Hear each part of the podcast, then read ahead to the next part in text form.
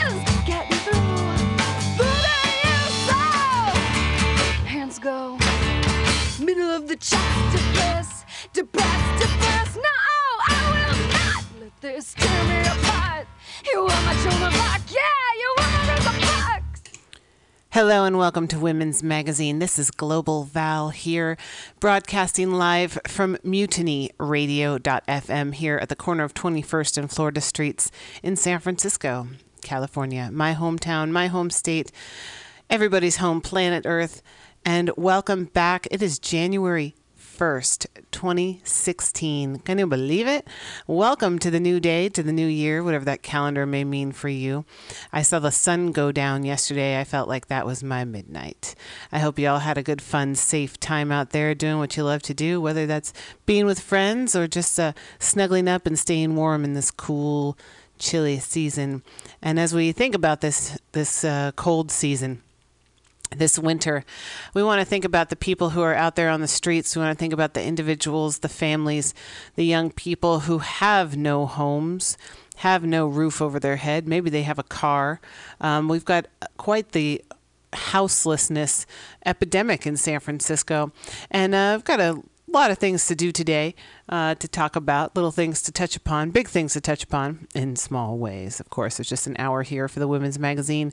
But before I jump into the issue of homelessness in San Francisco, which uh, has actually some some great uh, events coming up to try to address that. Before we go any further, I really just want to thank everybody for participating in Mutiny Radio for the year 2015. I sat down and tallied up and looked at all the shows and all the notes I took from all the shows last year.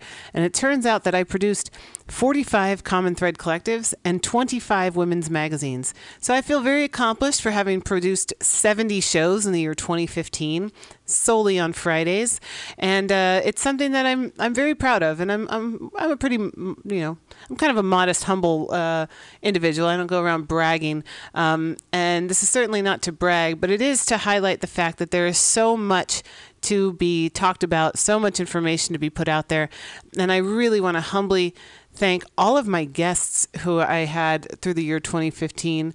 Um, you know, a lot of shows I did on my own, just kind of doing ver- on various themes. Um, but a, a, few people I want to thank. I want to thank Ollie, Ollie Welch, Ollie Mae Trost Welch, who joined me uh, back in February, uh, February 6th, um, to read from her autobiography. I want to thank Sylvia Frain, who's a PhD candidate down at the University of Otago in Dunedin, New Zealand. And she is uh, on top of the Oceania resistance, as well as looking at the uh, Pacific pivot and the military actions in the the Pacific, uh, c- centered around uh, Guam and the Northern Mariana Islands. Uh, we spoke to her on, on numerous occasion, occasions in 2015, back in February, and then again in August. I also want to thank Katie Fox from the organization We Are Movement. She was in here throughout the entire month of March of 2015. Uh, they they go around and, and, and kind of challenge public spaces and bring humanity into public spaces by bringing the human heartbeat and amplifying it on the streets. And we came in, she came in uh, throughout March, and um, and we amplified heartbeats and uh, let people know that when your heart beats near someone else's, they start to sync up.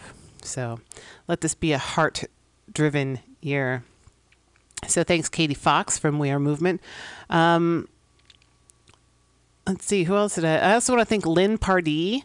Uh, she's down in New Zealand as well. She called in world class sailor. She's circumnavigated the globe in a sailboat uh, twice. Um, she's got over 200,000 nautical miles under her belt. Uh, she and her husband live down in New Zealand now, and she's a real fun and inspirational woman. And I hope to have her back on the show this year to kind of follow up on our, our previous conversation that we had in May. And of course, I want to thank uh, Dr. Diane Tober, who I spoke to in October. October and October. uh, she made a movie called The Perfect Donor, uh, exploring the way that women, young women, are selected to donate their eggs for fertility purposes and the types of compensations uh, that they're uh, enticed with, uh, where while they also undergo some highly experimental and at times very risky uh, procedures. Uh, the information about which they don't always have a complete picture. So, thank you, Diane Tober, and her movie, uh, The Perfect Donor. And I want to thank Dr. Beth. Dr. Beth is a DJ here at Mutiny Radio. She's America's teenologist. I got to get to know her a little bit back in November. And then also the last uh, last episode, last guest I had was on December 11th. Erin Weber is a self-organized volunteer who was in Greece, and then uh, she was in Athens, and then down in the island of Lesbos, working to help the refugees who were showing up on the so- shores of Greece. Um, and uh, she had quite a bit to say um, to let us know about the ever changing refugee situation that's happening across the globe right now. Millions and millions of people fleeing their home home countries, fleeing war, trying to find help and refuge on friendly shores. And uh, but she had a lot of beautiful insight about that. And so thank you, Erin, for being my guest on December 11th, Women's Magazine. And last but not least, I'd really like to thank our mayoral candidate, Amy Farah Weiss. Uh, met her about a year ago uh, as she was gearing up to run for mayor of San Francisco. And this leads us into our topic today, one of the first things I want to talk about, which is homelessness. And uh, when she was running for mayor, she came up with the idea of the San Francisco Super Bowl Homelessness Challenge. This was in reaction to Mayor Ed Lee, who had basically declared that for the Super Bowl, which is going to be ho- held down in Santa Clara this year, um, that he was going to clean up the streets in, in the sense of uh, basically getting the homeless people out of the way for whatever sort of victory parades or you know to like give an, uh, a clean look to the city and pretend like we don't have a homeless problem. Um, of course there are a lot of programs that are happening around san francisco um, but in response to that amy weiss came up with this st francis homelessness challenge. So she and a and a big group of, of people in and about the community of san francisco are going to have an event tomorrow. That's January 2nd, Saturday at Soma Arts. And it's going to be from 10 a.m. to 6 p.m., a series of, of workshops and talks, uh, breakout sessions, and such. They're going to be looking at various models, uh, you know, affordable models for temporary. Uh, housing, um, temporary encampments, how to have sustainable um, sustainable spots in San Francisco of underutilized space uh, in order to house our houseless neighbors. So you can check that out at stfrancischallenge.com. And they have actually have a uh, St. Francis Homelessness Challenge 2016. They have a survey up which you can take, and the survey is kind of interesting. It's telling, uh, it's presenting various um, statistics about homelessness in San Francisco and just kind of to, to gauge um, our awareness. So I want to read you a couple of points from that survey so you get an idea of where these folks are coming from who are putting together the St. Francis Homelessness Challenge, um, which is. Um, it's, it's, it's a it's a group of citywide San Francisco residents who are challenging uh, themselves, City Hall, and the nine Bay Area county governments to take strategic, innovative, and collaborative action in support of our unhoused neighbors in 2016. So, a couple of the the uh, stats from from the survey that they're wondering how much people know about it. Um, whether you're aware of it before or had no prior knowledge, or if this is just different from what you previously thought. So, um, one of the sources that they use is San Francisco's 2015 Point in Time Count and Survey. So, this is 2015 adults living on the street in San Francisco, 2,962. Unaccompanied youth under 25 living on the streets, 1,363. People in families living on the streets, 33. That's a total of 4,358 people, according to a San Francisco source. We've got uh, 1,194 adults living in emergency shelters, um, 68 unaccompanied youth under 25 living in emergency shelters, and uh, 337 families. Um, a lot of people uh, in emergency shelters, which if you know if you if you know anything about it, if you tuned in, shelters are it's it's a very taxing system. Um, folks have to get up very early, get in line for a bed that night, and then often have no place to go during the day. So they wander around during the day, come back at night, go to sleep for a few hours, and then have to wake up again in order to go either to the same place or to a different shelter and get in line again and hope that they get a bed for the following night. It's this very taxing system. Um, the the St. Francis Homelessness Challenge also talks about sleep deprivation. Uh, and, and sleeping being a basic human need like eating and drinking and breathing. And sleep deficiency is linked to many chronic problems, including heart disease, kidney disease, high blood pressure, diabetes, stroke, obesity, and depression. Um, so, if you're interested in getting involved, check out St. Francis uh, Homelessness Challenge, and uh, they'll be they'll be there at Soma Arts Cultural Center tomorrow. That's Saturday, January second, from 10 a.m. to 6 p.m. So I want to play you a little music and then I'll be right back with a few other topics I'd like to talk about today, the first day of 2016, to see where we've been and where we can go from here. I'm Global Val. You're awesome. Peace. Here's some more music from Bonfire Madigan. Moon Time.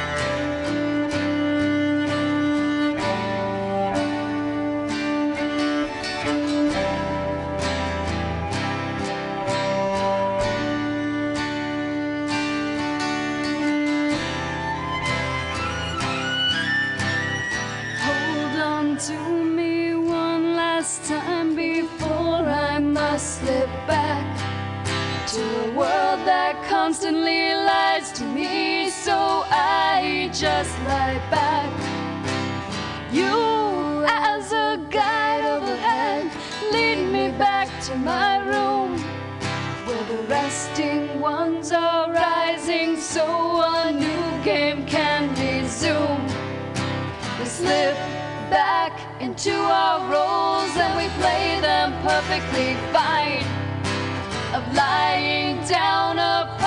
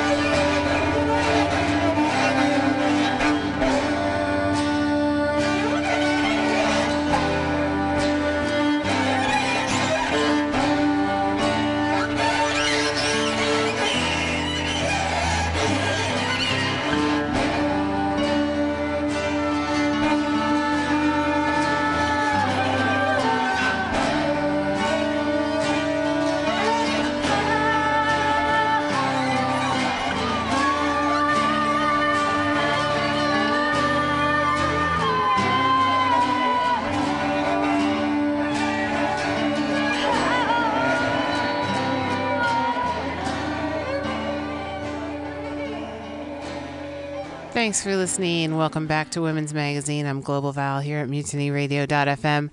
And after on the tails of uh, talking about houselessness and homelessness and the St. Francis Homelessness Challenge, uh, organized by Amy Farah Weiss, our former mayoral candidate of San Francisco. And uh, their big day tomorrow, January 2nd, at Soma Arts. Speaking of home, uh, we like to have some good news, right? There's a lot of there's a lot of news we, we could talk about where it's not good news. But here's some good news, and it's related to home. Um, the muralists and tenants of Precita Eyes, the, um, the, the that does a lot of the murals around the Mission District, and it, and it has a couple of different little locations, but one of them's over by Precita Park. So after months of deliberations, Precita Eyes muralist and the Mission Economic Development Agency, or MEDA, have persuaded the owner of the building of, on Precita Avenue to accept an offer. The building houses the Muralist Community Center as well as five longtime tenants. The acceptance come on the conditions that the development agency, MEDA, and Precita Eyes raise 200000 uh, down payment by the end of January. So, uh, fundraising efforts to meet the December 31st and January 22nd danli- deadlines are well underway, including a CrowdRise campaign. So if you want to support the Precita Eyes muralists, go on to crowd rise. That's one word. Uh, and, and find their campaign. So the building is at 348 Precita Avenue and was listed for $995,000 in late August. The ground floor commercial space was Precita Eyes Muralist's first location and is now a community center and studio as well as a storage area. The second floor is an attic space and include three units, housing a total of five longtime tenants. Community organizers as well as muralists were primarily concerned that a new buyer would evict the rent-controlled tenants. And and this is an article from Mission Local, uh, missionlocal.org, uh, the local newspaper here in, in the neighborhood. Um, Susan Susan Kelk Cervantes, the founder of Precita Eyes Mural Center, said, I don't want to be focused on Precita Eyes because we're trying to save the building for all of our homes and businesses. I feel that it's a really important cause and I feel strongly about being behind it. Some tenants have been anxious since the building went on the market, not just because of the possibility of being evicted, but because of the trying conversations that come with building sales.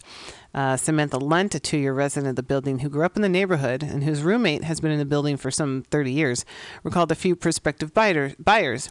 One, she said, uh, she found standing on her front steps unannounced when she arrived home at 11 p.m. one night.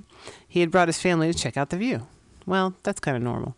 Um, but it it is hard. I've been in I've been in uh, places renting in places where the building or the house was getting sold, and it is a little bit odd to have people coming around and walking through your living room and making their plans for you know tearing down walls.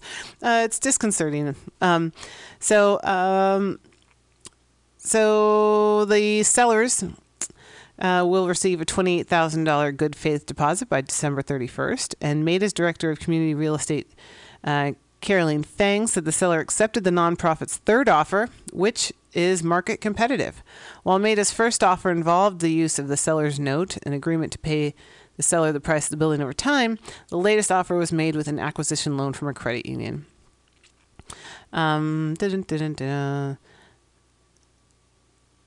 yeah, and and and the building is is is owned by uh, one family. They're not uh, they they're not um, big investors. This is their only uh, investment property. Um, so we're very happy that Precita Eyes and the uh, Mission Economic Development Agency have worked out a situation for the tenants and the community center to stay in their building on Precita Avenue. So very good, very good news. And uh, you can read the whole article at missionlocal.org, and uh, and you can you can you know celebrate in your own way. That was an article from December thirtieth. So certainly happy to be here home in San Francisco, and we hope everyone else is feeling at home wherever you are. We'll be right back.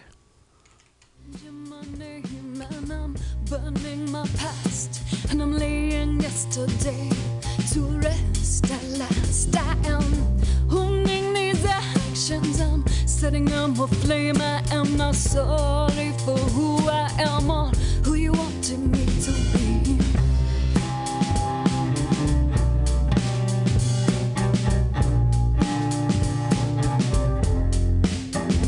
I am skywriting this survival. I am sending this survival in a bottle to the stars. And this now and be no sorry, cause I made now. And now, hear this now, we all know sorry, cause we, we've made it now. And now, hear this now, there's no apologizing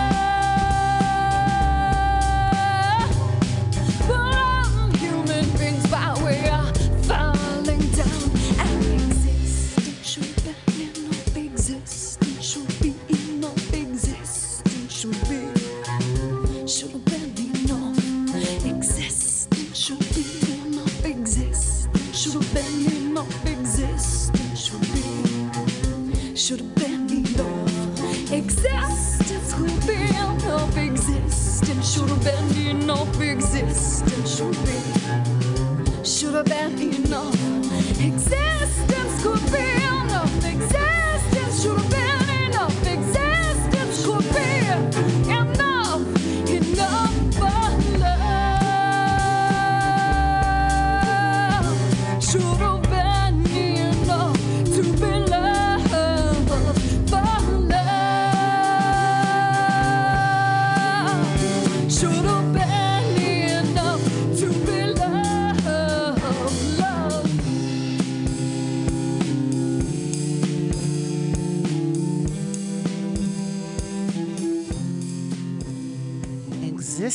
should be enough. Thank you, Bonfire Madigan, for reminding us of that. That's from her song called Mad Skywriting.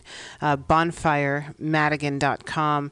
Uh, she does a lot of work on, on behalf of folks who have been labeled in some sort of psychiatric way. Um, and uh, and uh, if you really want to talk about things that are kind of crazy, um, the next thing I want to talk about is let's bring it home again. So, the United Nations does um, does you know its its own uh, research and and and so there were a few there were three women who came to the U.S. this year, to the United States, um, U- UN representatives, to to see what was going on with the status of women in the United States, the status of women's rights in the United States. And so uh, there's an article I'm, I'm referencing here, and I've seen a few others, but uh, the article I'm referencing here is the UN News Center. And the title of this article Women in the U.S. Lagging Behind in Human Rights, UN experts report after a myth shattering visit. So, this is an article from December 11th, 2015, UN.org uh, News Center. I'm going to read some of it. While praising the current United States administration for its commitment to women's equality, United Nations experts warned today that the extreme polarization of U.S. politics is a profound is profoundly affecting the government's ability to guarantee women's human rights and even to ratify the International Convention on the Elimination of All Forms of Discrimination Against Women. That is the CEDAW, C E W. Uh, CEDAW, uh, which has been ratified by uh, most of the countries around the world, not the United States. But I'll, I'll read on. I'll read on. So the U.S. Uh, the U.S., which is leading in formulating international human rights standards, which is a leading state in formulating international human rights standards, is allowing its women to lag behind, said the UN Working Group on Discrimination Against Women in Law and in Practice in a news release issued by the Office of the, of the UN High Commissioner for Human Rights.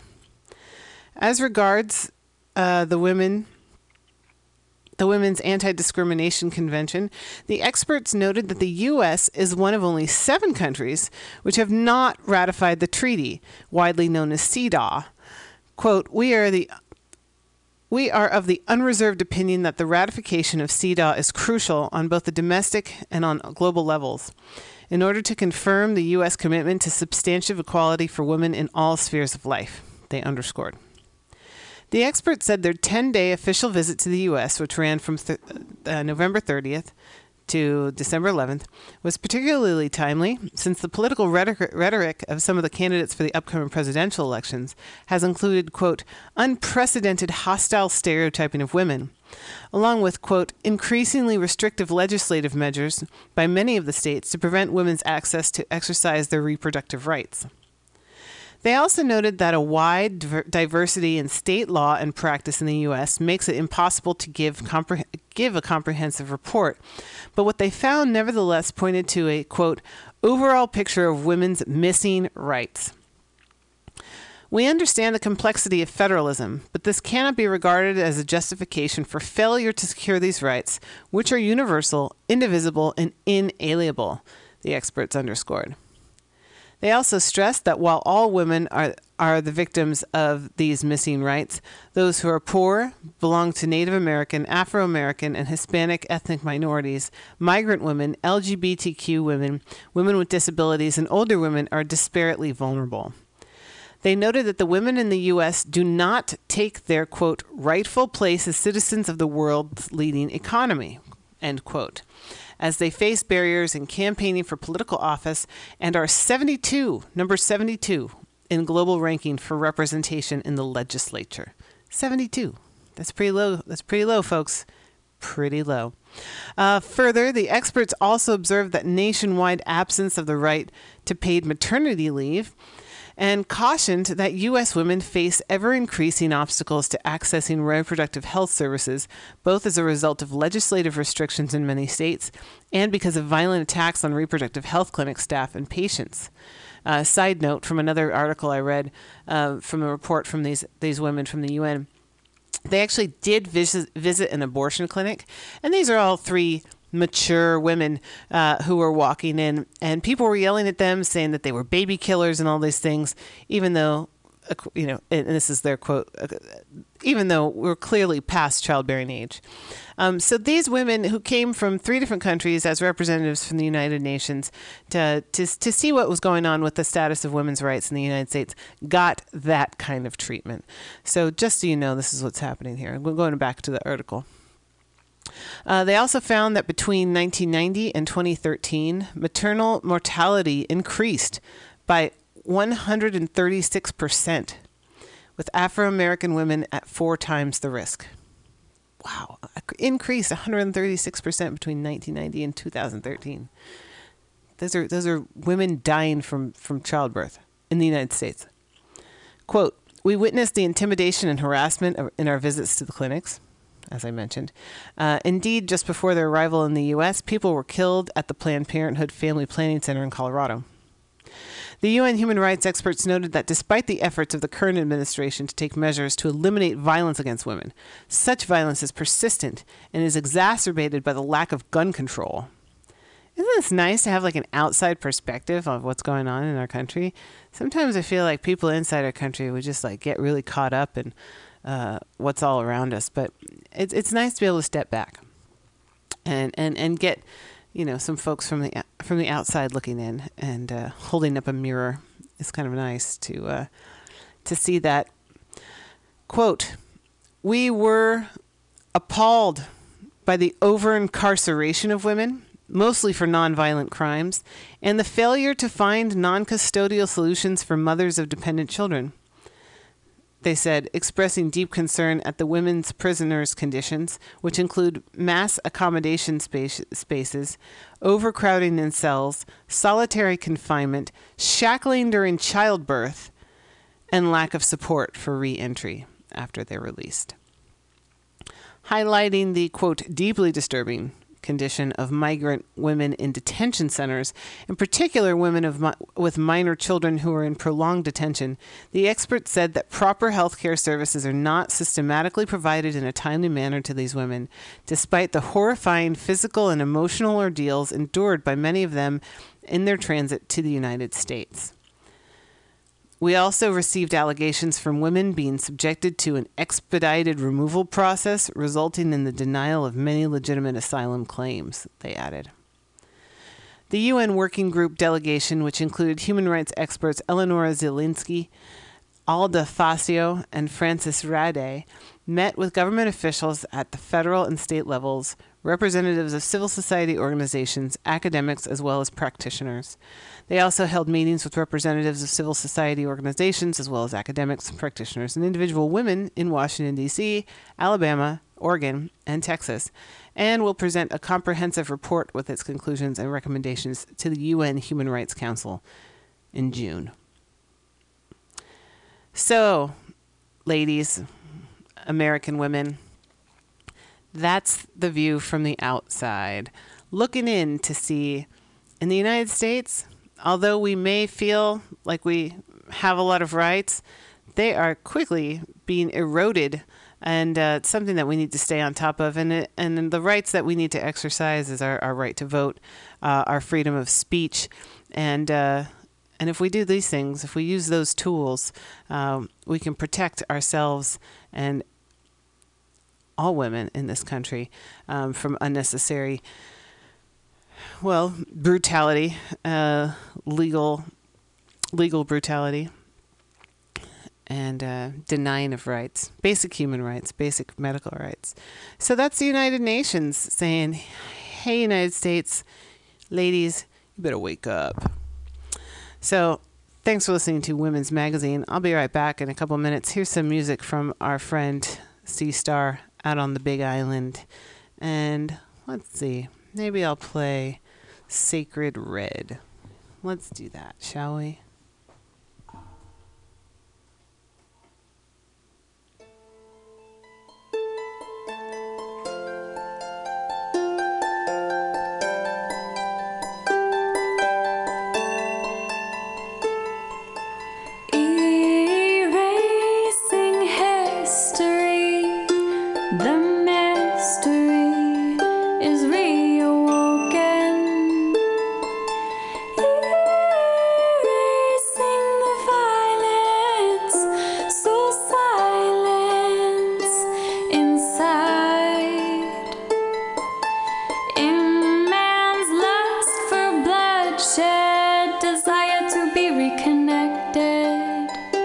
Sacred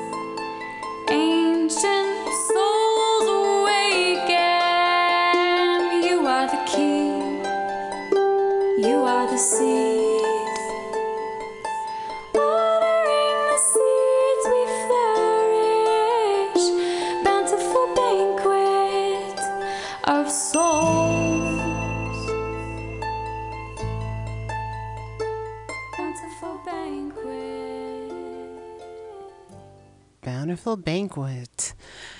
That leads us into our next topic here on Women's Magazine. We want to highlight some good things that happened in 2015. And this is, uh, you know, we've been struggling for some years now against genetically modified organisms posing as food, uh, foodstuffs uh, grown gen- with genetic modifications, um, you know, designed in laboratories. Uh, we know the big one of the biggest um, offenders of this is Monsanto. Um, you know, they've they've trapped generations of of uh, of farmers into buying their seeds and not reusing them and buying their herbicides and making seeds that don't reproduce. Um, so the the big movement of March against Monsanto really ramped up in in 2015, especially on the heels of 2014, where um, uh, Prop I think it was Prop 17 here in San in uh, California uh, that was going to be labeling GMOs did not pass. Um, presumably due to a multi-million dollar influx of uh, of the corporate interests against it, um, you know, basically f- flooding the, the information throughout the campaign. And so Prop 17, I believe it was 17, uh, did not pass, but it got very close to labeling GMOs in California. Um, there's a lot of back backroom deals going on to try to prevent other states or any states uh, from from labeling GMOs. And this is a big thing we need to pay attention to in the TPP, the Trans-Pacific Partnership, this big trade deal um, that is. Uh, set to be on the fast track, which means it would be uh, approved and then could only be signed or vetoed without amendment. Um, it, it's it's written by corporate lobbyists and lawyers uh, in order to try to prevent things like letting people know what's in their food. Um, so it's a big movement around the world, and especially here in the United States against uh, GMOs, um, because in many other countries they're already not permitted. Um, so I was reading a little blog. About some of the exciting changes the food industry made in 2015 because of grass, grassroots organizing and petitions and and uh, consumer demands. Uh, some of these come from a a, a blog called Food Babe, and uh, I just want to highlight a few things that changed uh, over the year. Hey, Heineken Newcastle Brown Ale removed uh, caramel coloring and will go back to coloring it the natural way with roasted malt. Uh, General Mills, uh, in response to petitions, uh, decided to get rid of BHT, which is a controversial preservative they use in their cereals, but they in the United States, but not overseas. Um, McDonald's announced that over the next few years they'll stop using chickens that were treated with antibiotics commonly used for humans. Hey, and they'll they'll uh, stop cooking their chicken in liquid margarine, which they've used for many years, and they're removing sodium phosphates and maltodextrin from their from their uh, grilled artisan chicken breast. Does McDonald's do anything artisan? I don't know. I think you have to have some sort of like taste or, for that. Anyhow, Costco. Um, one day following McDonald's, uh, Costco reported that that they are in the process of eliminating chicken and meat that was raised on human use antibiotics. Dear God. Uh, Dunkin' Donuts removed di- titanium dioxide, which is a whitening agent, from their powdered sugar, following a campaign by a nonprofit group called As You Sow. Um, what else? Uh, Kraft announced its plans to drop the artificial colors yellow number five and yellow number six from all of their mac and cheese products. That came after a petition was launched in 2013, um, asking them to remove fake dyes made from petroleum. Um, uh, let's see, Chipotle officially uh, got rid of a lot of its GMO ingredients um, that it used for its tortillas, and they won't be using GMO so- soybean oil. Um, not all of their not all of their things. Uh, Wendy's starts offering their first organic tea item, uh, item which is tea, and that was in April. Tea. Oh, we've got something organic. It's tea. Anyhow, fast food coming around. Uh, Panera Bread announced they're removing removing 150 artificial additives, including artificial colors, BHT, nitrates, high fructose corn syrup, hidden MSG, and particularly hydro- hydrogenated oils. Uh, they were called out back in 2012 for using nitrates and such. Um, what else? Oh my God, even Walmart's in on this. Uh, they asked their suppliers to stop the use of growth promoting antibiotics. They're asking them to follow the five principles of animal welfare, ensure that animals are not starved and have efficient space to move and do not suffer mental distress. I mean, this is huge. Um, I mean, at least these are this is great lip service. It's great PR for some of these big, ugly uh, corporations who've been poisoning us. Sorry, guys. Um, it's it's true because obviously you're they're they're- they're backing away, and that's from consumer insistence. And so, people, I'll leave you with that because just when you think your aspirations are outrageous, that inspiration is contagious. So keep on working, getting together, pushing towards what's good for everybody, and we're all going to be all right. So that's my New Year's Day decree. Let it be so. I'm Global Val. I'm going to read you a poem and play some music, and then in a few minutes, we'll be here live at the corner of 21st and Florida, where the Common Thread Collective will have the doors open for you to come in, grab a microphone, bring your unit, musical or otherwise, your words, your activism, and uh, join us and be part of this experience. It's from 3 to 6 every Friday. So that's coming up next here at Mutiny Radio. Here is a poem I wrote on Christmas. And if you didn't notice, Christmas was a full moon. So here we go. Full moon Christmas. It's tempting to take gravity for granted. Yet, when the planet is tilting toward a new universal horizon, slanting forward in our same old skin, notice that we are spinning, still stepping with measured intentions of not spilling, traversing the trails of the familiar, but that's only memory. Our physical reality shows us facing a mirror of light, orbiting our night skies, reminding us of what we're in for. When sometimes the floor is no longer there. We're accustomed to our stars, yet those subtle candles only mark the rolling path. Thank you so much for listening to Women's Magazine. Uh, if you want to check out more about what I do, globalval.blogspot.com, G L O B A L V A L blogspot.com. I'll update it soon, but I want to thank everybody for tuning in during the year 2015 and before that and beyond. Happy New Year, everybody. Here's a little more music from Sea Star, and please do stick around and uh, just remember to keep keep looking, keep digging, because you're gonna get you're gonna hit that hit that well.